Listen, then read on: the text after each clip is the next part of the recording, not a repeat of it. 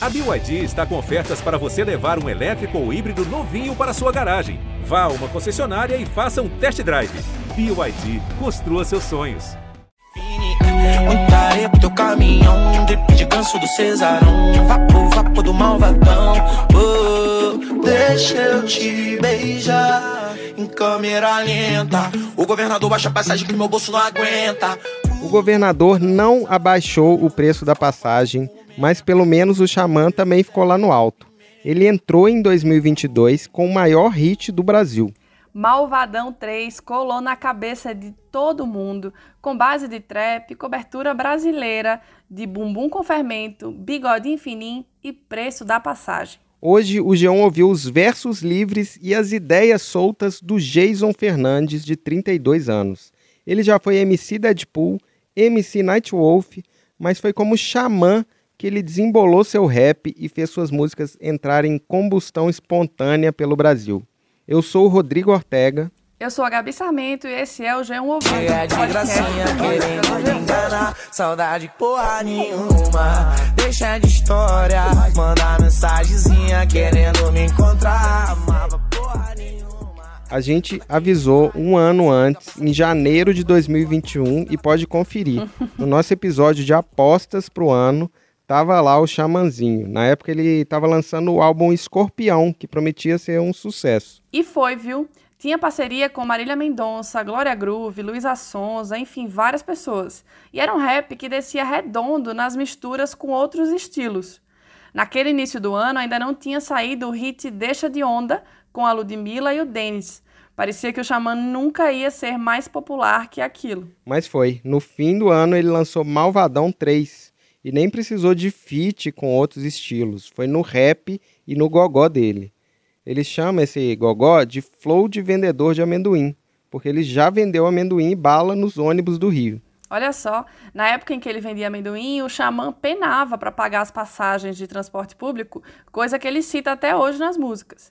Ele começou com batalhas de rima e depois formou por dois anos uma dupla com MC Estudante. Mas ele mesmo vai contar essas histórias e ele vai contar como tá fazendo esses versos tão espontâneos que ao mesmo tempo se encaixam bem no pop brasileiro. Vai falar de parcerias, inclusive uma incrível conexão com o forrozeiro João Gomes. E ele também adianta como vai ser o 2022 do Malvadão. Mas vamos conversar logo, porque a conversa rendeu, né, Ortega? Sim, eu comecei tentando entender esse apelo tão imediato do Malvadão 3.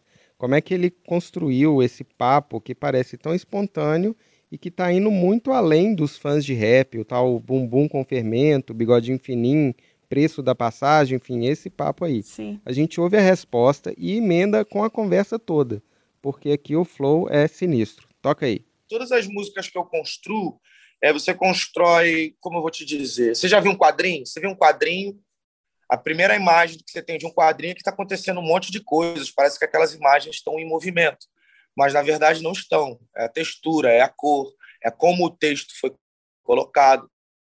Todas as músicas que eu construo, independente se é essa ou outra, eu tento colocar melodias, né, melodias que, que, que, façam parte de um campo agradável. Não sei se você. A, a, maioria das pessoas que escutam uma música, às vezes, por exemplo, a gente que escuta muito rap internacional, a gente não sabe falar inglês. Você escuta a música e a melodia te apaixona, ou então o sample te apaixona. Então eu crio a melodia e tento colocar palavras do cotidiano do brasileiro, que o brasileiro usa diariamente. Então, tem, são essas duas fórmulas. Você encanta a pessoa com uma melodia bacana e coloca um texto, um mini roteiro de dois minutos. Eu, eu ia te perguntar justamente isso, assim, em seguida, que seus versos são muito vivos, assim, muito lúdicos, muita imagem, sei lá, em touro, você vai de David Bowie, a Bigodinho Louro, a Calhambeck. É, quatro quatro de bigode louro, no Calhambeck, eu quero consertar meu lado rap bandido. Como é que você faz para para usar essas imagens para prender o ouvinte e amarrar isso num tema, né? Então, a criação geralmente eu crio de duas maneiras. A primeira é você coloca uma batida que é o beat produzido pelo Neo Beats, pelo DJ Gusto, ou então pelo Loto, pela galera que produz para mim, eles criam a melodia, você escreve, você, eu escrevo a, a letra em cima daquela melodia, entendeu? E, mas muitas das vezes rola um, um, a gente eu lapido com o tempo, entendeu? Eu escrevo muito com freestyle. Então, é a primeira coisa que vem na sua, na sua mente, a coisa mais espontânea possível. Aí, com o tempo, você vai dando uma podadinha ali, algumas coisas. E o processo de criação é muito. No, no, se eu te falar um aqui, eu vou estar mentindo, porque são vários tipos. Às vezes eu estou num, num, carro olhando pela janela e vem uma coisa na minha mente. É, é, é, às vezes é um jingle triste, que nem a Maria fala, que eu escrevo jingles tristes às vezes. Tipo, não, não tem um, um método comum, sabe? É, né, quando você tem um formato muito quadrado, fica uma coisa muito é, previsível. E como eu escrevo fazendo freestyle, eu não me permito me prender a só uma maneira de escrever, entendeu? É como me inspira, o que aquilo me inspira, entendeu? No momento que inspira e tal. Uhum. Jingle triste é um conceito muito bom mesmo, mas eu, eu, não sei se eu acho que não foi o caso, né, de Malvadão 3, como cada uma é de um jeito, como é que é que nasceu essa música em específico? Essa música eu escrevi no estúdio aqui no Rio com os amigos, né? Tipo, a gente sempre coloca um, um, um drink, aí escuta umas batidas e fica ali curtindo no, no estúdio, tipo, com mic dinâmico, inventando melodias, fazendo freestyles, e ela surgiu assim, de uma forma muito espontânea no estúdio, com os amigos, bebendo, cantando, cantando outras músicas. Então, a maioria das músicas legais, assim mesmo, tipo, que, que, que eu gosto particularmente, as minhas foram criadas assim, eu, de uma forma bem responsável mesmo. Nada tipo, nossa, vou fazer uma música e você fica ali sentado esperando para fazer uma música. Assim, assim comigo não rola. Tipo, tem que ser uma coisa muito espontânea com os amigos, bebendo, cantando, rindo. Entendeu? Essa música, eu acho que ela tem esse espírito alegre e tal, que ela foi feita assim, de, de, com essa energia. Ela tem pimenta, com todo respeito, meu marimbondo te mordendo, essa bunda tem fermento. Na hora a minha mente pensou, puta que pariu, marco maluco marolento. Tudo dentro da loucura, tu deve ser a cura pro meu velho sofrimento. Legal, porque é uma coisa que te marca, né? Esse verso livre, assim, esse jeito de seu de cantar que, que soa cada vez mais livre, mais espontâneo, assim. Quais são suas referências nisso, assim? Quem que você admira que faz isso também, que talvez tenha te influenciado e, e como que você faz do seu jeito, achou esse seu jeito de fazer o verso livre? Sim, eu gosto muito, muito do Black Alien, Black Alien, do Planet Rap, do Black Alien Speed Freaks. Black Alien foi a pessoa que mais me inspirou, com certeza. Ele, ele, ele fez um, um campo bem underground nos anos 90, nos anos 2000 ele lançou um disco. Aí lançou o Babylon by Goose 2004, que tipo, projetou ele de uma forma grande para o país. Então, eu gosto muito dele. E pede a calma e a esportiva, atropelar que nem locomotiva, sangrar gengiva, energia negativa, bateu na trave e lhe causou a síndrome respiratória aguda grave. Aí ficou esquisito, definiu atrito, tiroteio, correria e grito. E, e rock internacional, aquele rock embalado dos anos 80, rock dos anos 70 também, por causa das melodias e das guitarras e Olha a malvadão pra ele, posa pro fotógrafo. Baixo na favela, olha a Rússia nas canelas Olha como fala dela, bicho. Fisiológico São dois anos, seu novato. Me diz porque eu não te bato Nós faz freestyle e canta. Jantei, lava o prato Roda KGL, DO Música brasileira também. Tem uma coisa, eu tenho uma coisa com música brasileira Que é aquela música que, que você com certeza já ouviu na sua rua Uma mercearia ou ou num programa de domingo, aquela música que toca na rua, que você pega um ônibus, pega um carro, toca. Eu gosto muito da música brasileira, tipo, que fala, fala de amor, que fala que a sua vida nem é sempre incrível, mas é divertida. Fala sobre conquistas difíceis, entendeu? Desde bossa nova a, a, a pagode, tá ligado? Podia menos ter me avisado. Aí vou meter um sabuga curtir. Vamos lá! A noite. Meter uma percussão. E uma das coisas, uma das bem específicas assim que você pega é o preço da passagem, assim, que coloca em várias músicas. Pra mim, só, só meu quarto ainda tem seu cheiro de amor e sacanagem. O governador se abaixa o preço da passagem. Yeah, foi sabotagem. Eu paguei 3,80 na passagem. Ela... Caô de amor feio nem lanchinho. A passagem tomou cara, falta amor aí. Tem seu cheiro de amor e sacanagem. O governador se abaixa o preço da passagem. Que pra... Deixa eu te beijar em câmera lenta. O governador baixa a passagem que meu bolso não aguenta. Você já sofreu muito para pegar busão e trem? Como é que é a sua história com o transporte coletivo? E por que o preço da passagem aparece várias vezes aí? Então, eu morava, eu morava em Sepetiba. Sepetiba, Zona Oeste do Rio de Janeiro, que é tipo depois da última estação de, de, de trem, que é Santa Cruz. Para você chegar em Santa Cruz, você tem que pegar um, uma condução ainda. Então era sempre tipo assim, ou se eu não tivesse, às vezes eu tinha coragem de pular uma estação, ou então de pedir para o cara, né, para o cara para me deixar passar, mas era sempre uma coisa tão difícil. Acho que tipo quando eu conseguia a, a, a condução para chegar até o lugar, tudo o resto das coisas eram mais tranquilas. Desde quando eu trabalhava na loja, a depois quando eu trabalhei com, com música, sempre era um, uma coisa muito difícil para mim a passagem, porque ela comia quase toda a grana que conseguia fazer. Então era tipo, era o dinheiro de comer, de viver e o da passagem, que era 50% disso. E aí eu falei disso no Poesia, acho que seis, em 2018. Aí virou tipo meio que um bordão e tal, né? Eu fiz isso da mesma forma no, no Poesia Paris, quando a gente gravou em Paris, que a gente já estava em outro momento da carreira. Mas ainda assim a gente já justo continuar falando sobre o preço da passagem, que na verdade deve ser o preço da gasolina, né, que sempre aumenta e a passagem aumenta também. Então, meio que é uma coisa que, tipo, como eu trabalhava sempre precisando muito de conduções públicas e sempre precisava muito de, de disso, eu acho que acho justo continuar falando disso, que faz parte da minha história, entendeu? Sim. Quantos outros brasileiros não devem viver isso aí, com certeza. Mas como que era a sua vida lá novinha? Assim? O que, que te impulsionava a fazer música? Como é que era esse corre no começo? Então, comecei trabalhando numa loja né, de roupas, aí eu vendia roupas. Na época eu tocava muito sons do Cartel, do Felipe Rett, na, na, na, na Cone Crew. Na época tinha os DVDs, né? Tipo aqueles DVDs piratas que você colocava. E ficava rolando o dia inteiro rap, rap, rap. E aí eu descobri que eu tinha uma aptidão para poder fazer rimas e vender as coisas na hora. Tipo assim, eu vendia as roupas, tinha medo de abordar o cliente. Um dos fundamentos da loja era abordar o cliente. E eu, eu sempre tive esse problema de abordar a pessoa. Tipo, chegava, pô, vem, compra isso aqui. A pessoa tomava um susto. E aí, quando, você, quando eu chegava rimando, a pessoa achava aquilo incrível, até comprava. Tipo, comprava roupa e tal. Aí depois eu comecei a ver que eu tinha aptidão com isso, aí comecei a fazer as batalhas. Aí eu vi, não, você é um músico. Aí eu larguei a loja e comecei a trabalhar nos trens, nos ônibus do Rio de Janeiro. Eu fiquei sem renda, né? Então eu precisava fazer uma renda para continuar acreditando no sonho. E ao invés de eu oferecer bagulho, compra um amendoim aí, compra um, um drops, compra um house, eu fazia o rap do flow do vendedor de amendoim, que era muito mais fácil você chegar rimando e a pessoa já abre o coração, entendeu?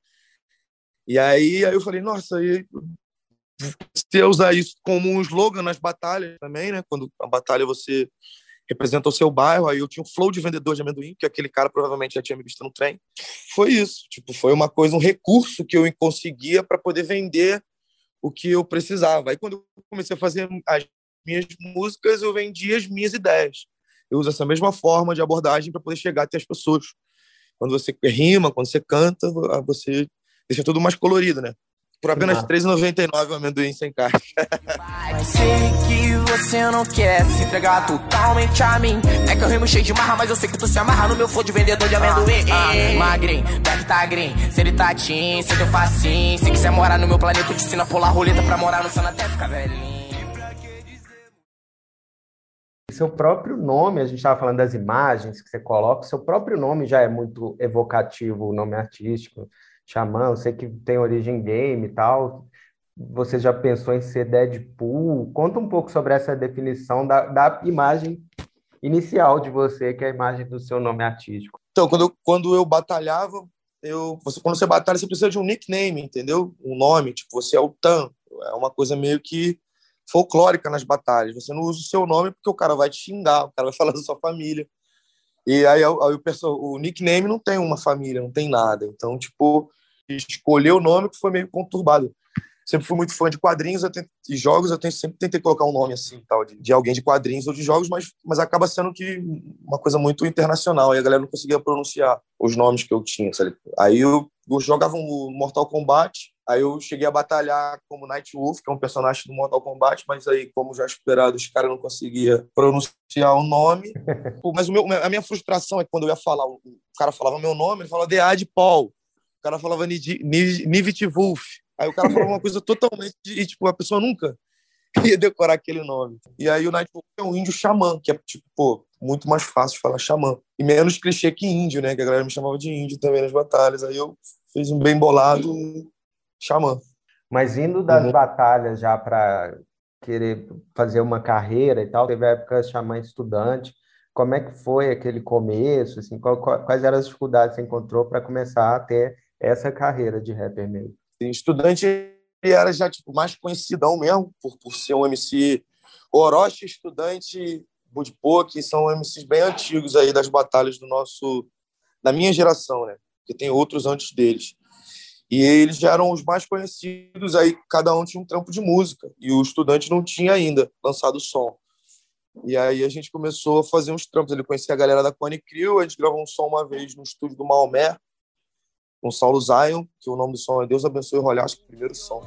Base do improviso que eu faço, onde eu passo, que eu passo, onde eu canto, espalho em cada canto e mais um cai no encanto. Já emocionei velhinha, fiz ela cair ao pranto. Se a gorjeta é boa, pelo menos hoje eu janto. Da sabedoria de criança. E a gente tinha dificuldade porque primeiro a gente não sabia o que estava fazendo.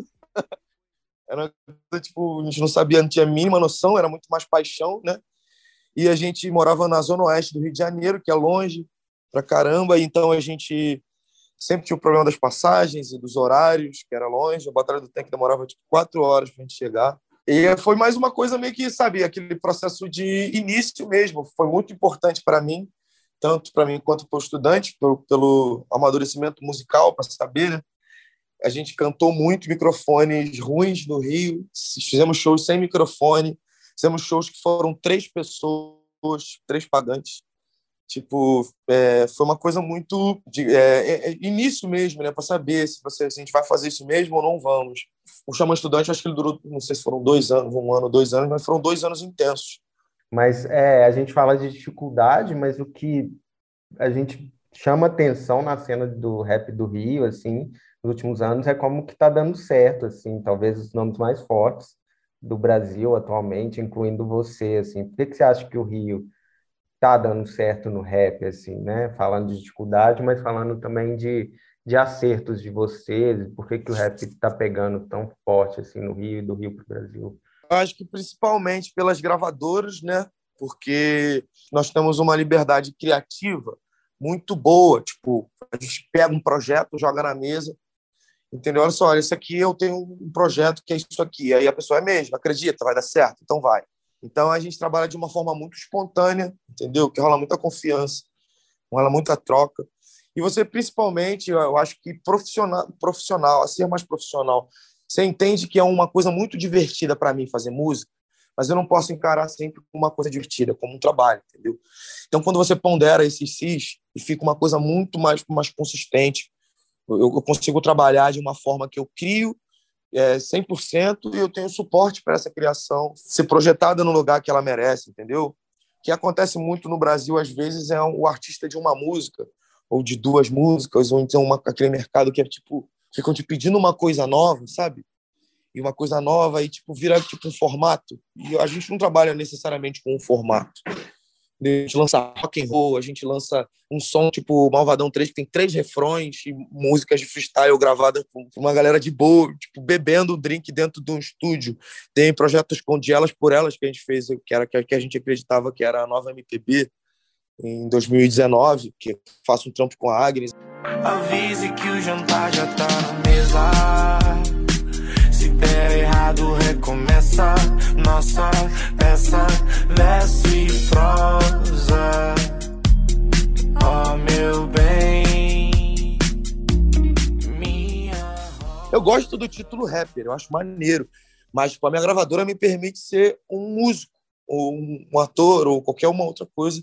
Isso que eu acho que é o segredo do sucesso da parada, entendeu? Sim, você é um cara que faz muita ponte, assim, do rap mais cru, das antigas com o rap atual, do trap, do próprio rap com outros estilos que você está sempre ligado, assim. Você se deu muito bem no poesia acústica também. Tem o livro da minha tia, tia Rossana, que é Faça mais pontes e menos muros, saca? Quando você faz uma ponte, você consegue ir para outro lado e a pessoa consegue vir para o seu lado. Se você faz um muro, é tipo, não vem para cá, não entra aqui, sacou? Sou um blefe de um filme de ação. Se eu subo nesse palco aqui, foi Deus que me criou assim. E os holofotes vêm ao meu encontro. É que eu te amo. Quando eu faço uma ponte com alguém do sertanejo que eu gosto, que eu ouço também, porque o nosso ouvido brasileiro, a gente não se permite, eh, não, não tem como dizer que a gente escuta uma coisa só, a gente escuta tudo. A gente escuta sertanejo, a gente escuta rock, querendo ou não querendo. Você vai escutar, eu sempre falo isso, vai pegar o cara mais metalheiro que tiver, que ele vai saber cantar a música do Raça Negra, que não, não tem como ser só uma coisa. Então, se o brasileiro, de uma forma normal, ele é um, um, um, de uma forma total, ele tem vários tipos de, de segmentos, ele tem vários tipos de etnias, várias culturas misturadas na, no mesmo local. Por que, que eu não faria isso com a música? Tipo, os produtos que mais fazem sucesso no mundo são os que interagem com com as pessoas, entendeu? Então, se eu não interagir com as pessoas, se eu não criar novas pontes, eu criar muro, eu vou ficar preso e aí não vai dar certo, entendeu? Eu acho que é o principal fazer as pontes para poder fazer essa troca. Dar um pouco aí do, do seu, toma um pouco do meu. Você quer levar o rap mais para o mainstream? Você quer que o rap seja mais popular e seja um ingrediente cada vez maior dessa receita brasileira aí? Com certeza, acho que a gente já está fazendo isso voando como besouros, né? Batendo aqui, ali e tal, tal, conseguindo, voando. Daqui a pouco a gente está que nem as águias lá e tal. Porque o mundo não é só aqui no Brasil, é uma tendência mundial. Se você ver aí, o rap é um estilo musical no mundo mais ouvido. É R&B, é trap, rap, digo tudo, entendeu? Música negra em si. E por que que não seria diferente aqui no Brasil? A gente é, é, é sertanejo ele é muito forte, eu respeito muito a força do sertanejo tipo, fui criado ouvindo sertanejo, né? na casa da minha avó, que eu ouvia direto Leandro Leonardo, Zezé de Camargo Luciano, assim como ouvia também Legião Urbana e ouvia Iron Maiden, Pink Floyd, assim como ouvia também Zeca Pagodinho, entendeu? Então, eu acho que o rap ele, ele vai ganhar corpo não só por mim, como outros gigantescos aí que tá chegando juntamente comigo, que também tem a mesma história, tem gente que tem mais tempo, tem gente que é mais novo, mas também é produto do todo que, tá, que, que, que eu acho que a gente está plantando essa semente. E é isso, povo. no dia 31, você falou que o João Gomes é maior resenha, você escreveu isso no Twitter. Sei que ele Sim. é muito fã dos rappers do Rio, tá? Sempre atrás. Você teve contato com ele? Como foi? Tem sim, pô. Ele vai, ele vai gravar um som novo, que é a Bela e a Fera. Ele, eu tenho um som meu de 2018 que ele se, se amarra e ele pediu para fazer uma versão. Aí ele falei, pô, claro, pô. Ele é engraçado pra caramba, ele manda uns áudios cantando as músicas versões piseiro pelo, pelo Instagram, eu acho massa. Eu sempre coloco aqui para ouvir. Uma revelação sinistra também, né? Gente boa demais também. Quais são os planos para o ano aí na carreira? Então, tô fazendo uns, um álbum novo com um estilo musical diferente de rap, entendeu? Não posso falar muito agora, entendeu? Mas é uma coisa bem conceitual e vou lançar algumas singles também de trap. Eu acho que eu vou explorar esse momento, entendeu? Vou tirar tudo que eu tiver na minha gaveta de letras e estilos musicais e vou mostrar agora com, com essa projeção grande, mostrar um pouco do que a gente tem guardado aqui. Cinema, música. É, você já pensou em fazer alguma coisa de quadrinho também, maior, assim? Eu tô fazendo um livro de poesias, que é tipo quase um quadrinho, com quase todas as poesias que eu tenho, algumas que algumas músicas que se transformaram em músicas para o formato indústria. É, eu tenho versões antigas dessas letras, entendeu? Com outro, outro, outra forma de ver e eu pretendo lançar aí, vou ver quando ficar pronto. Quadrinho ainda não, mas aí você me deu uma ideia que eu acabei de notar aqui agora. Boa. E, e, esse, esse álbum de um estilo diferente de rap é um estilo só, tipo a Ludmilla fez, um só de pagode ou, ou vários? Não, um estilo específico tradicionalíssimo brasileiro. Só isso por enquanto.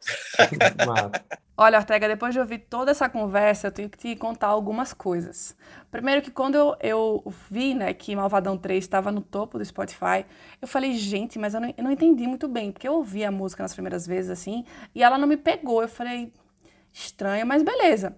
E aí, por que isso, né? Eu tava no, em Maceió, né, no Nordeste, e aí eu tava totalmente imersa no piseiro, na pisadinha, enfim, no forró. E aí não tinha nenhuma versão disso, ninguém estava tocando, nem nada. Mas chegou depois, né? Pois é, mas aí o que aconteceu? Depois, eu vi um pouco mais Malvadão 3 e falei assim, bom, beleza, realmente é uma música boa. Mas aí quando começaram a sair os primeiros as primeiras versões, né, de forró, aí eu falei, pô, realmente é muito boa. E vale dizer que uma das primeiras versões que apareceram, né, no forró, na pisadinha, enfim, é do Dodô Pressão. Então viaja de avião, mó princesa, mó pressão. Vapo, vapo do malvadão. Uh, ela manda beijo, faz carão de quatro de quatro. Que tesão, vai com calma meu coração. Mas aí logo depois, Xande Avião, Natan é, gravaram né, as suas respectivas e rapidamente incluíram nos repertórios aí desses shows do começo do ano. E aí, sendo bem bairrista, aí eu já gostei mais ainda da música. É, e dá até para especular, né? Quando ele falou no final da conversa de um ritmo diferente no disco que ele vai lançar, eu achei que seria samba. Uhum. Mas quem sabe vai ser né, algum outro ritmo do Nordeste, desse que ele que tá bombando na, nos remixes, né? Pois é, vai saber. Ele pode até voltar com o nome antigo e lançar aí o forrozão do Deadpool, sei lá, vai saber, né? pois é. Mas agora, falando sério, a gente vai ter que ficar por aqui. Recomenda que vocês escutem também as outras versões, além da original, claro.